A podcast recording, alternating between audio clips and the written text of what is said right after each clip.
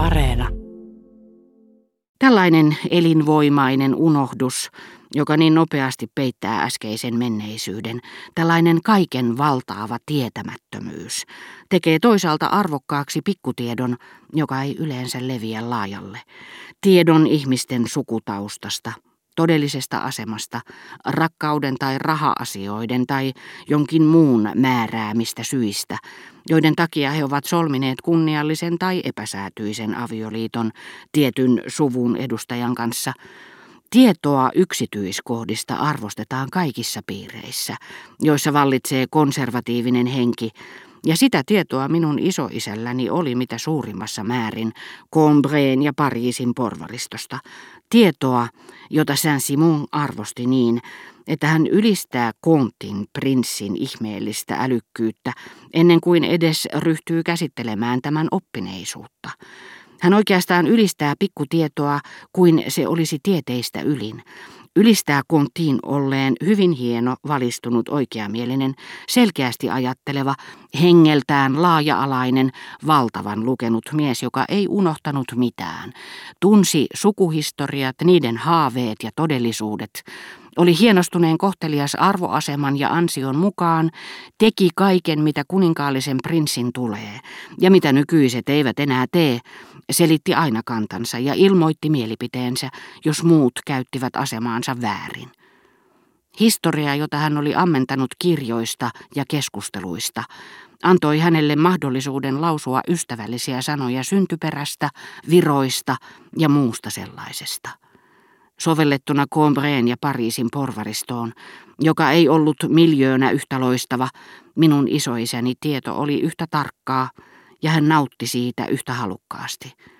Mutta aina vain harvalukuisemmiksi kävivät tällaiset herkkusuut ja asianharrastajat, jotka tiesivät, että Gilbert ei ollut Forcheville, eikä rouva de Cambremer, Meséglise, eikä nuori rouva de Cambremer, Valentinois, Nämä harvat eivät ehkä olleet peräisin ylhäisimmästä aatelistosta, eivät hän hurskaat, eivätkä edes katolilaiset yleensä ole välttämättä parhaita kultaisen legendan tai 1200-luvun lasimaalausten tuntijoita, vaan usein alemmasta aatelistosta, ja he ovat siksi sitäkin innokkaampia tietämään asioista, joiden lähelle eivät pääse, ja heillä on enemmän aikaa tutkia niitä, koska he eivät ylhäisöpiireissä seurustele mutta toisiaan he mielellään tapaavat ja järjestävät herkullisia illallisia samanmielisille.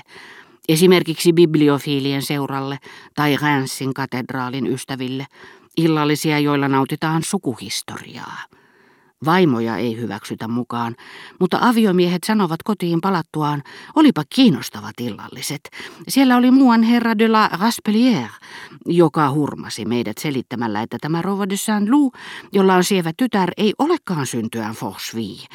Se oli kuin romaanista. Blokin ja Germantin herttuattaren ystävätär ei ollut vain tyylikäs ja viehättävä, hän oli myös älykäs ja keskusteleminen hänen kanssaan oli miellyttävää, mutta vaikeaa, koska hänen oman nimensä lisäksi en tuntenut myöskään niiden ihmisten nimiä, joista hän minulle puhui, ja jotka nyttemmin muodostivat seurapiirien ytimen. Toisaalta kun hän pyysi minua kertomaan tarinoita, useat minun mainitsemistani nimistä eivät puolestaan sanoneet hänelle yhtään mitään. Ne olivat kaikki unohtuneet, ainakin ne, jotka olivat loistaneet vain kantajansa avujen varassa, eivätkä kuuluneet pysyvänä sukunimenä jollekin kuuluisalle aatelissuvulle jollaisten oikeasta arvoasemasta nuori rouva ei ollut kovinkaan hyvin perillä, sillä hän oli tehnyt jonkin nimen alkuperäistä virheellisiä oletuksia, koska oli kuullut sen väärin edellisillä illallisilla. Useimpia niistä nimistä hän ei ollut koskaan edes kuullut sillä hän oli aloittanut seurapiiriuransa ei vain siksi, että oli nuori, vaan siksi, että oli asunut Ranskassa vasta vähän aikaa, eikä häntä ollut heti alkuun kutsuttu minnekään, muutama vuosi sen jälkeen, kun minä olin vetäytynyt yksinäisyyteen.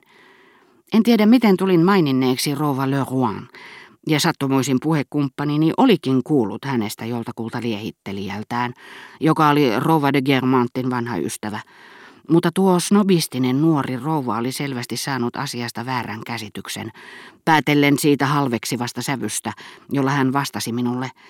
Tiedänhän minä, kuka Rouva Leroy on, Bergotten vanha ystävätär. Sillä sävystä saattoi päätellä, että kyseessä oli henkilö, jota en ikinä haluaisi kutsua kotiini. Ymmärsin varsin hyvin, että rouva de Germantin vanha ystävä, täydellinen maailmanmies ja läpeensä Germanttien henkinen, mikä merkitsi muun muassa sitä, ettei saanut näyttää pitävänsä aristokraattisia tuttavuuksia tärkeinä, oli ajatellut, että olisi liian typerää ja vastoin Germanttien ajattelua sanoa, rouva Leroy seurusteli kuninkaallisten ja herttuattarien kanssa – Joten hän oli katsonut parhaaksi todeta, Rova Leroy oli aika hauska ihminen. Eräänä päivänä hän vastasi Bergottelle näin. Mutta tietämättömille ovat keskusteluissa saadut tiedot yhtä oikeita kuin lehdistön jakamat tiedot tavallisille ihmisille, jotka uskovat lehtensä mukaan vuoron perään, että herrat Lube ja Raina ovat varkaita tai suuremmoisia kansalaisia. Keskustelukumppanini silmissä rouva Leroy oli ollut tavallaan kuin rouva Verderin ensimmäisessä vaiheessaan, tosin tuntemattomampi, ja pikkupiirikin oli koostunut pelkästään Bergottesta. Tuo nuori rouva muuten on yksi viimeisistä, jotka aivan sattumalta saivat kuulla rouva Leroyn nimen. Nykyään ei kukaan enää tiedä, kuka hän oli, mikä muuten onkin aivan oikein, Rouva Leroyn nimeä ei ole edes Rouva de Villeparisin postuumien muistelmien nimihakemistossa, vaikka hänen persoonansa oli usein markiisittaren mielessä. Se, että markiisitar ei kirjoittanut Rouva Leroysta, ei johtunut niinkään siitä, että tämä oli eläessään ollut hänelle töykeä, vaan siitä, että tämä ei kiinnostaisi ketään kuolemansa jälkeen, joten vaikenemista ei määrännyt naisen seurapiirikauna, vaan kirjailijan tahdikkuus. Minusta oli ihastuttavaa keskustella blogin tyylikkään ystävättären kanssa, sillä nuori rouva oli älykäs, Tosin sanastojemme eroavaisuudet tekivät keskustelun sekä hankalaksi että opettavaiseksi. Kyllähän me tiedämme, että vuodet vierivät ja nuoruus vaihtuu vanhuudeksi, että vankimmatkin omaisuudet murenevat ja valtaistuimet kaatuvat, että maine on haihtuvaista, mutta silti me pystymme saamaan liikkuvaisesta ja ajan virrassa vierivästä maailmankaikkeudesta tietoa, ottamaan siitä kuvan, joka päinvastoin vangitsee sen paikoilleen. Joten nuorina tuntemamme henkilöt me näemme aina nuorina, ja vanhoina tuntemamme me koristamme jälkikäteen vanhuuden hyveillä. Me luotamme aina ehdottomasti miljardöörin vakavaraisuuteen ja hallitsijan suojelukseen, vaikka järkemme sanoo, että he saattavat jo huomenna olla pakolaisia ilman minkäänlaista valtaa. Mutta siihen me emme oikeasti usko. Kuten silloin, kun yksinkertainen pulma toimii johdantona monimutkaisempaan ongelmaan, puhtaan seuraelämän tasolla nuoren rouvan ja minun hankaluudet ymmärtää toisiamme, jotka johtuivat siitä, että olimme seurustelleet tietyissä piireissä neljännes vuosisadan etäisyydellä toisistamme, saattoivat antaa minulle käsityksen koko historian kulusta ja jopa vahvistaa historian tajuani.